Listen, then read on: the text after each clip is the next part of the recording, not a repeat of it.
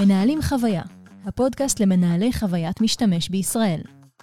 מגישה, נתי אשר.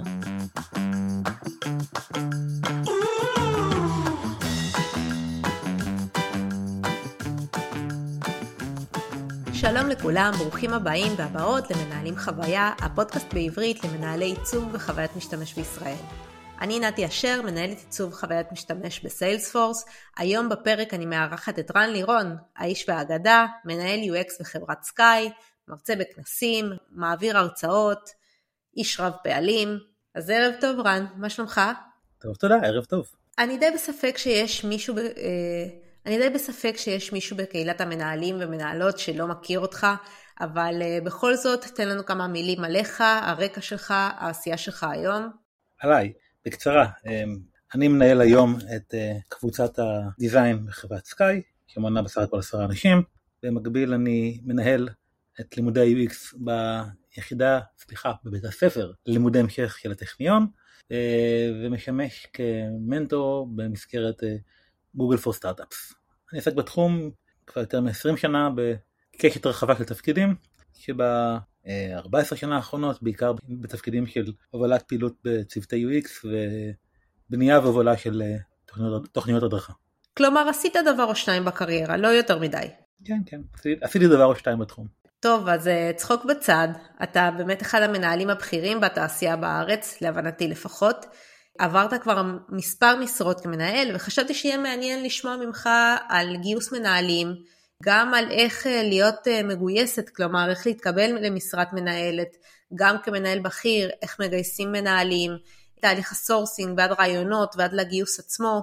אני מניחה שרוב המנהלים התחילו כמעצבים ונדמה לי שכולנו יודעים איך התהליכים האלו נראים אה, ומי שלא יודע יש אינסוף כתבות, קרוסלות ב LinkedIn ועדויות ופודקאסטים על איך להתקבל לתפקיד מעצב אבל אנחנו יודעים שניהול דורש באמת סקילסט אחר לגמרי, והתהליכים שם קצת יותר מסתוריים, קצת יותר אה, אה, באפלה, ואני מניחה שיש גם הרבה מנהלים שמאזינים לנו, ואני גם מניחה שיש הרבה מנהלים שמאזינים לנו שאולי צמחו בתוך חברה ולא עברו מעולם תהליך גיוס אה, שממוקד לניהול. אמנם התקופה עכשיו אה, קצת קשה ואין הרבה תזוזה בין מקומות ואין הרבה משרות, אבל חשבתי שזה נושא שהוא מסקרן מאוד, ובכל זאת אשמח לשמוע מהניסיון שלך בזה, כדי לתמצת. איך נראה תהליך גיוס של מנהלת? איך אתה מגייס מנהלים היום? דבר ראשון, יש הבדל בין לגייס אה, מנהל בכיר לבין לגייס אה, מנהל שהוא hands on בעצמו. כי באמת גיוס מנהל בכיר זה דבר שלא עשיתי עד היום, אף פעם לא גייסתי מנהל קבוצה, אני בעצמי מנהל קבוצה, אז לגייס מישהו לתקן של מנהל קבוצה זה לא, לא יצא לעשות. כשאתה מגייס אה, מנהל שהוא אה, סוג של מוביל מקצועי, או צוות קטן, זה לא נורא שונה מלגייס סימיור אה, דיזיינר. ואני חושב שרכשתי הרבה ניסיון במהלך השנים באיך לא לעשות את זה. אדיסון אמר פעם שהוא לא נכשל אלף פעם בלייצר מנורה, הוא מצא אלף דרכים איך לא לייצר מנורה. אני חושב שלאורך השנים למדתי כמה דברים על איך לא נכון לגייס. בדרך כלל אני חושב, אחת הטעויות שעשיתי, גייסתי אנשים לתפקידי הובלה, אם בתור מישהו שאמור להוביל בתור personal אה, contributor אבל שמוביל תחום ובדרך כלל אחר כך מתפתח לתפקיד של ניהול גם ולשים דגש מאוד מאוד משמעותי על היכולות המקצועיות בתור איש UX, בתור מעצב, בתור אה, חוקר, בתור information architecture ולא מספיק דגש על הפן המאוד מאוד חשוב של ניהול פרויקטים וניהול בני אדם. ואני חושב שאחד מהדברים שגיליתי במהלך השנים ש... זה נכון שראש צוות צריך להיות איש מקצוע ברמה גבוהה, להיות מסוגל להיות מוביל מקצועי, אבל יותר חשוב ה soft skill של היכולת לתקשר עם אנשים, להוביל פעילות, להניע אנשים, לייצר סביבת עבודה שאנשים פרודוקטיביים בה. אתה מעלה נקודה שהיא קריטית של לבחון את יכולות הניהול והתקשורת הבין אישית תוך כדי בחינה של יכולות מקצועיות.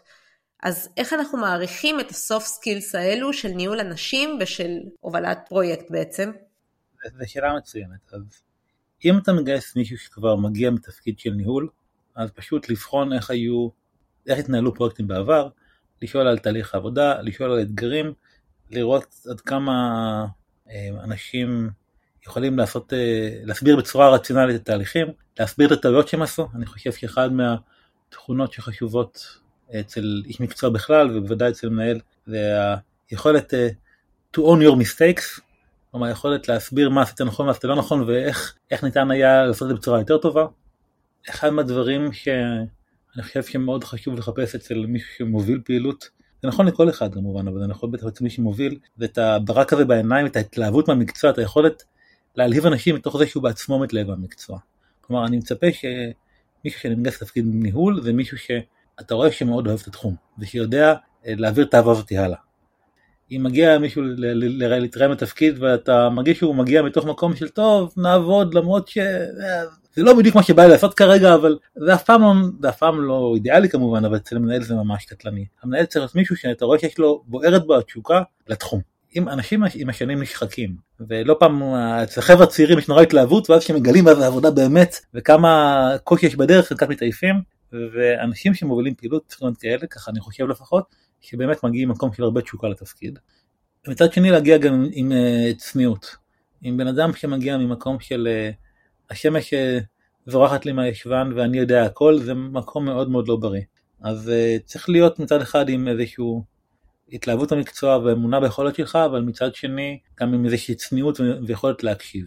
וחלק מהדברים האלה אפשר לבדוק באמת תוך כדי תרגילים שעושים, בדיוק כמו שעושים לכל מעצב על איך נראה תהליך התקשורת.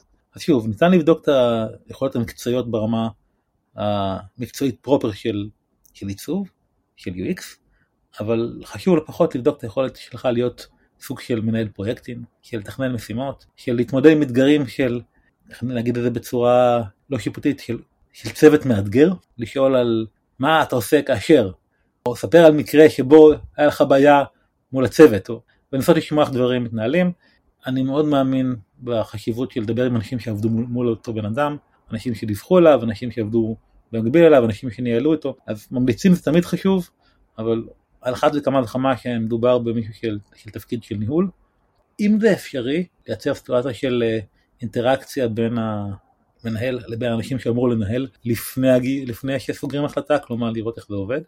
אני חושב שזה מאוד יכול לעזור, כי אם במקרה הבן אדם שאתה מגייס והאנשים שאמור לנהל יש איזשהו חיבור מאוד לא בריא מההתחלה, הכל פתיר, אבל זה, זה סוג שצריך להיות סוג של נורה אדומה.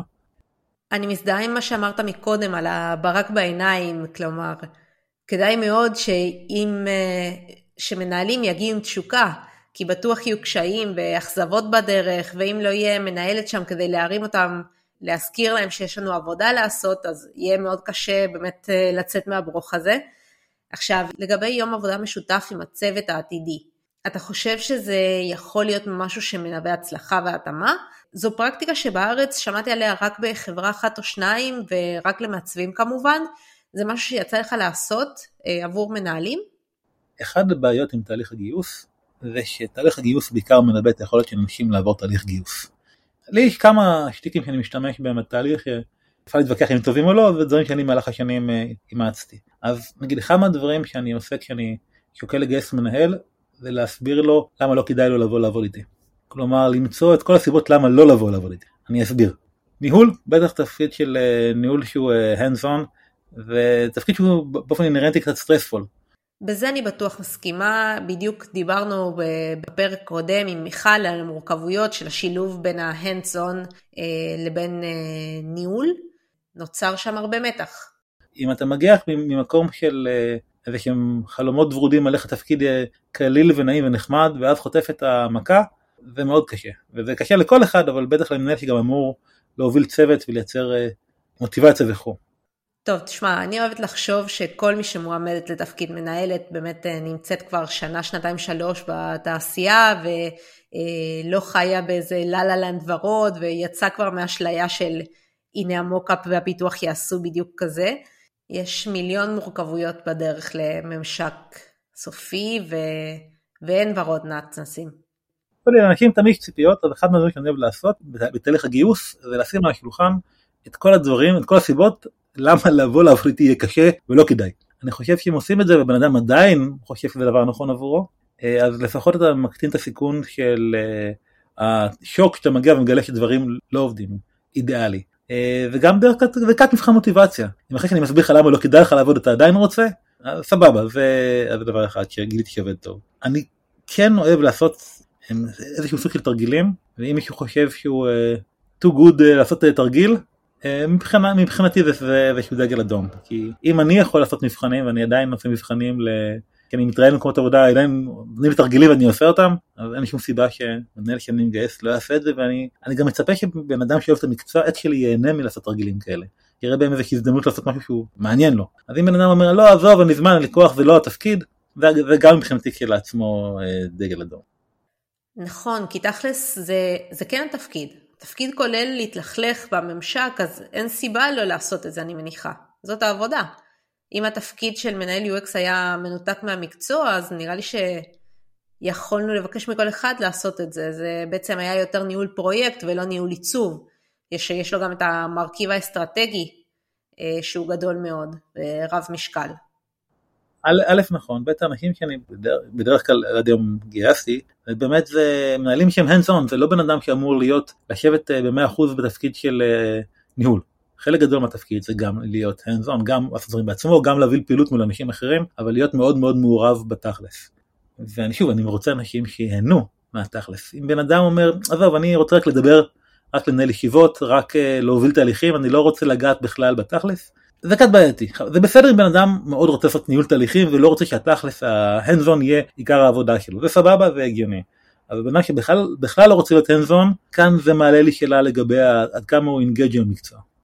לא יודעת מה איתך, אבל אני בן אדם שבטוח יעדיף לעסוק ב hands on על פני כל מיני אה, צרות שיש לניהול, כמו אינסוף ישיבות ופוליטיקות ותקציבים ושלל בעיות לוגיסטיקה שפתאום צריך לפתור, אז... אה, נכון.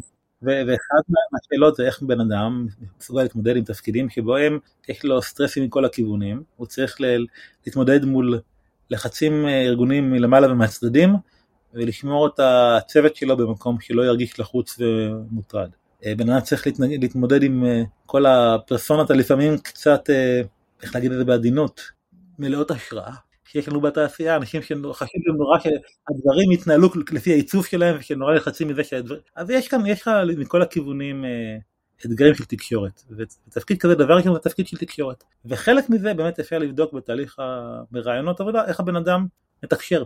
ואני חושב שהמנהל, בטח מנהל אה, אה, של צוות קטן צריך להיות מאוד אפקטיבי בלתקשר מול רמות שונות, גם לתקשר מול אנשים שמתחתיו, גם לתקשר מול המנהלים שמקבילים אליו, גם לתקשר למעלה, אז יכול להיות תקשורת אחד הדברים המרכזיים שאני מצפה שיהיה לכזה. אני רוצה למתוח עוד קו מקביל בתהליך אה, בין גיוס מעצבים לבין גיוס מנהלים. כי כידוע, אחד הדברים שמעסיק מעצבים ואף כזה מדיר מהם שינה זה הכנת הפורטפוליו, איך עושים ואיפה מאחסנים וכמה עבודות ולהשאיר מעודכן וזו כזה התעסקות ארוכה ומתישה ואינסופית. אה, לא שאני מחפשת עבודה כרגע, אני עסוקה מאוד, מאושרת מאוד, אבל נניח בבוא היום, מה אמור לשרת אותי לתהליך אה, המשך כזה? אותו תיק או שאני צריכה לחשוב על תוצר אחר? אז אה, תלוי לאיזה רמה של את מכוונת. לתפקיד של מנהל בכיר כנראה שלא, כי תיק עבודות שמראה פרויקטים קצת פחות רלוונטי, תיק עבודות בכלל לא רלוונטי אם אתה מכוון תפקיד שהוא פיור ניהול.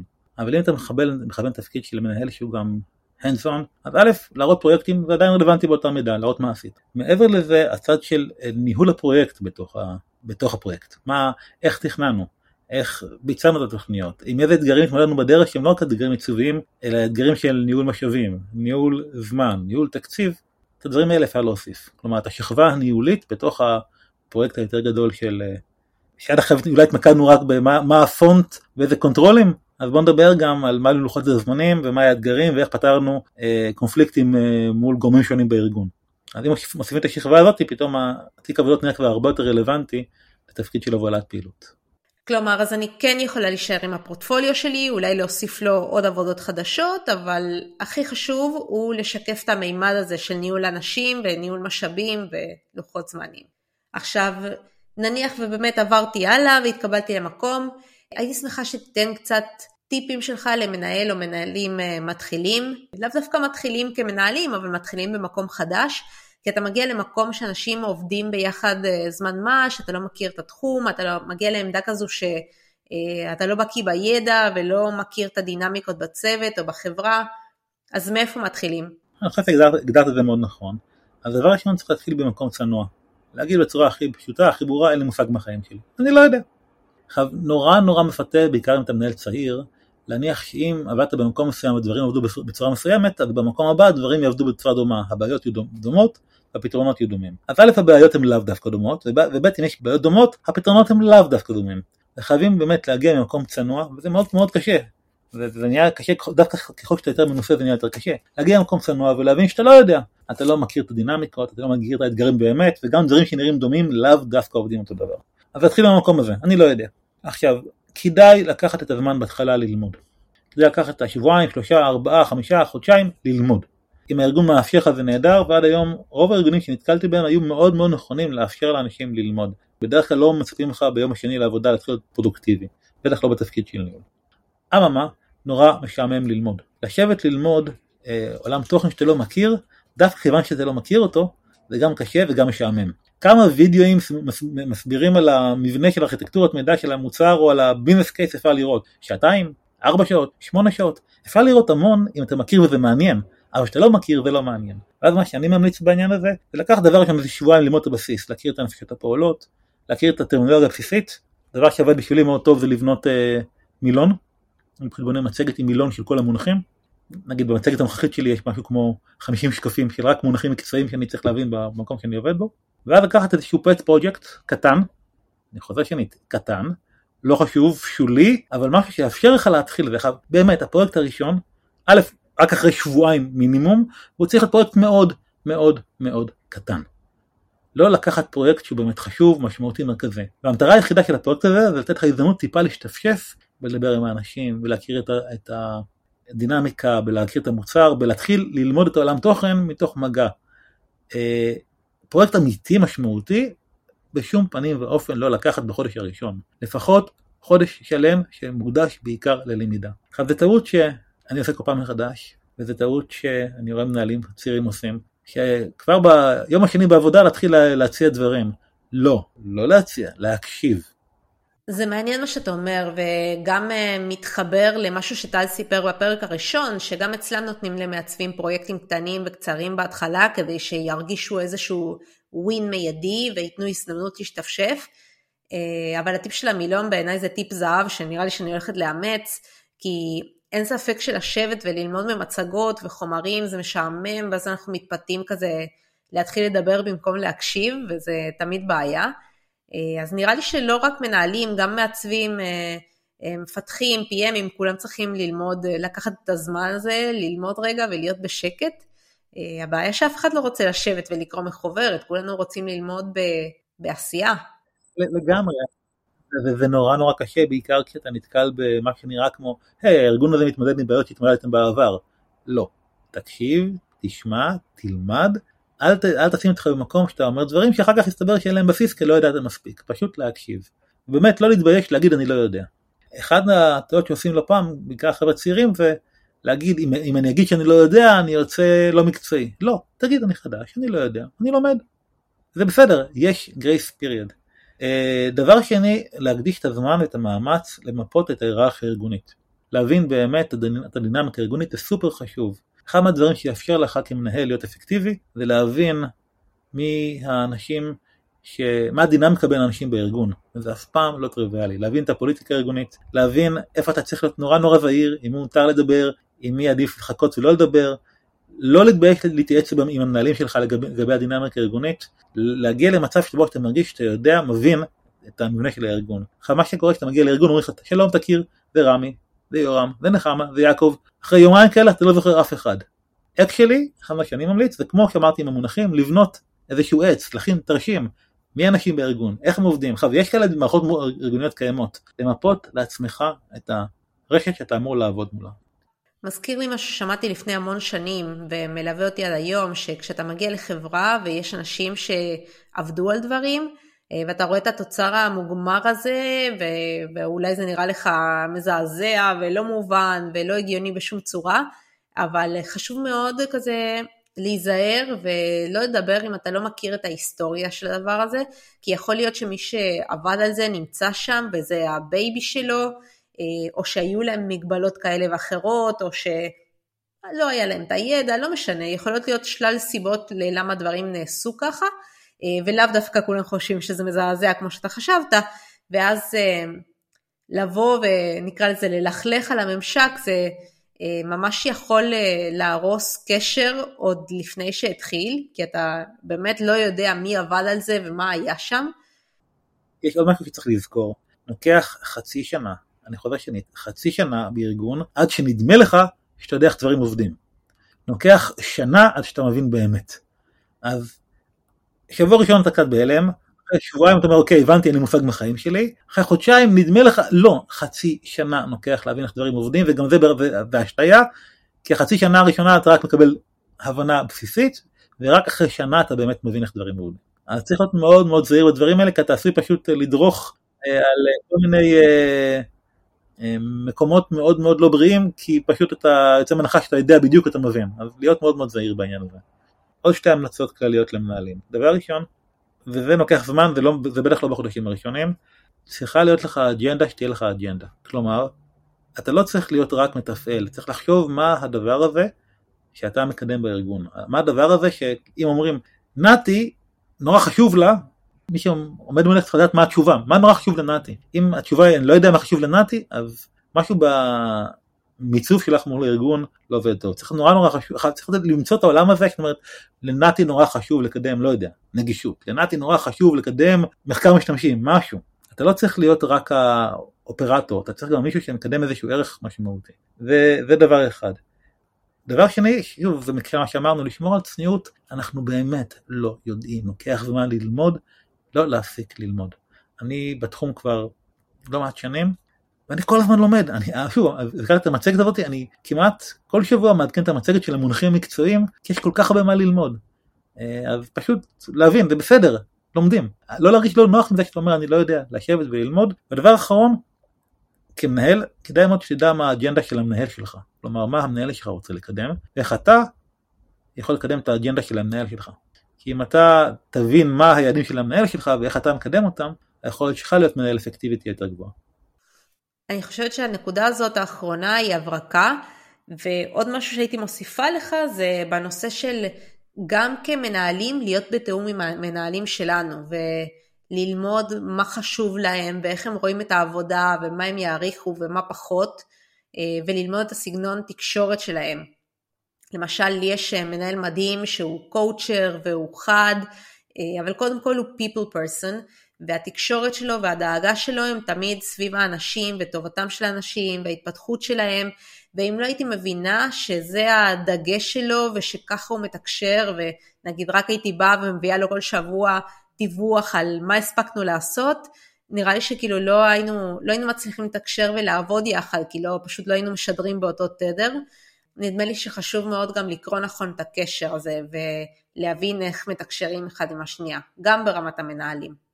אני חושב שמנהל צריך להיות מישהו שגורם לצוות שלו לשמוח להגיע לעבודה. אני מכיר לא מעט מנהלים שזה בדיוק להפך, וזה רע מאוד. אה, ואני חושב שבהייטק אתה לא יכול להרשות לעצמך להיות מנהל שגורם לאנשים לא רוצות להגיע לעבודה כי פשוט הם לא יעבדו איתך.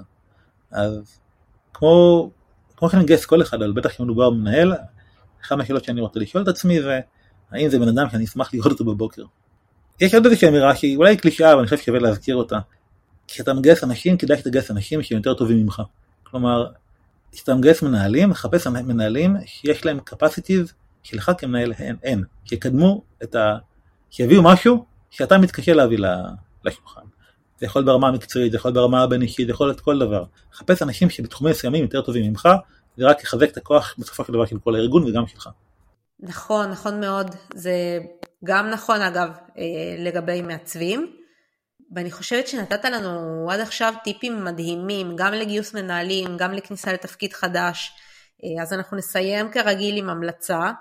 אה, הפעם המלצה אישית שלך כמובן, על ספר, אתר, מסעדה, מקום, על מה אתה רוצה להמליץ לנו? כן, אז אני ממליץ שלא להיכנס לעולם של, אה, של AI, ארט, כי זה יגמור לכם את הלילות. אני לא ישן בלילה, אני כל הלילות יושב ומצייר על סטארי AI או על מיד ג'רני או על דל-אי, זה פשוט, בעיניי זה מדהים, אולי ברור כמובן שהתבדחתי, אני מאוד ממליץ כן, ובעיניי זה עולם פשוט, בתור בן אדם שיוצר, הכלים האלה זה כאילו, איך לממלכת קסמים, זה מדהים. אז מי שעוד לא יצא לו לגעת ב DALL-E או ב Midjourney או ב starryai, אני ממליץ בחום לחקור את הנושא הזה. הדבר הזה זה פשוט כלי מדהים לאנשים יצירתיים.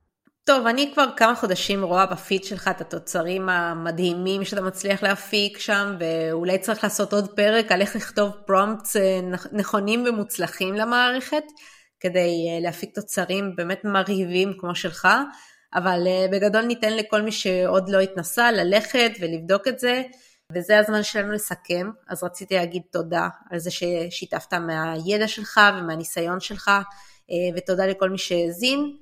ונשתמע בפרק הבא. כל טוב. ביי ביי. ביי.